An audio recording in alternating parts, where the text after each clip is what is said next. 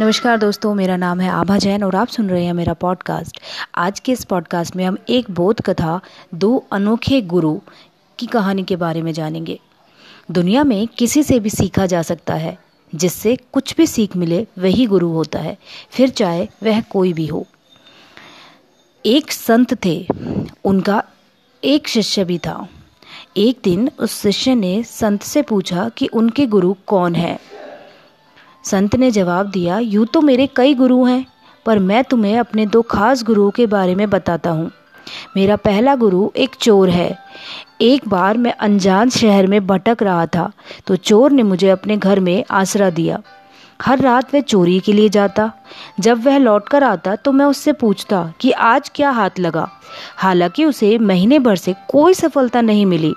लेकिन हर बार वह यही कहता कि आज रात तो कुछ नहीं मिला, पर कल फिर मैं कोशिश करूँगा, और ऊपर वाले की इच्छा से यह अवश्य होगा।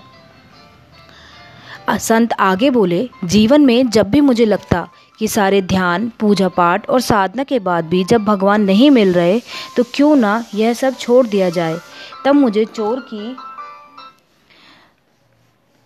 बात याद आ जाती। कल मैं फिर कोशिश करूँगा और ऊपर वाले की इच्छा से यह अवश्य होगा। संत ने बताया कि उनका दूसरा गुरु एक कुत्ता है। वह कुत्ता तो था, बहुत प्यासा, लेकिन नदी में अपनी छवि को दूसरा कुत्ता समझ बैठता और डर कर भाग जाता। लेकिन उसकी प्यास इतनी ज़्यादा गहरी थी, उसने अंततः एक दिन सारे डर को दरकिनार कर नदी में छलांग लगा दी और इसके साथ ही उसको डराने वाली छवि गायब हो गई और उसकी प्यास भी मिट गई। संत बोले, कुत्ते से मुझे सीख मिली कि अपनी प्यास को गहरी बनाओ और डर के बावजूद कूद पड़ो। बात सही भी है, ज्ञान कहीं से भी प्राप्त हो सकता है, बस दिल और दिमाग खुले होने चाहिए। जैसे एक संस्कृत श्लोक में कहा है, विद्यार्थी में कोई की तरह जानने की चेष्टा, बगुले की तरह ध्यान और कुत्ते की तरह सतर्क नींद होनी चाहिए।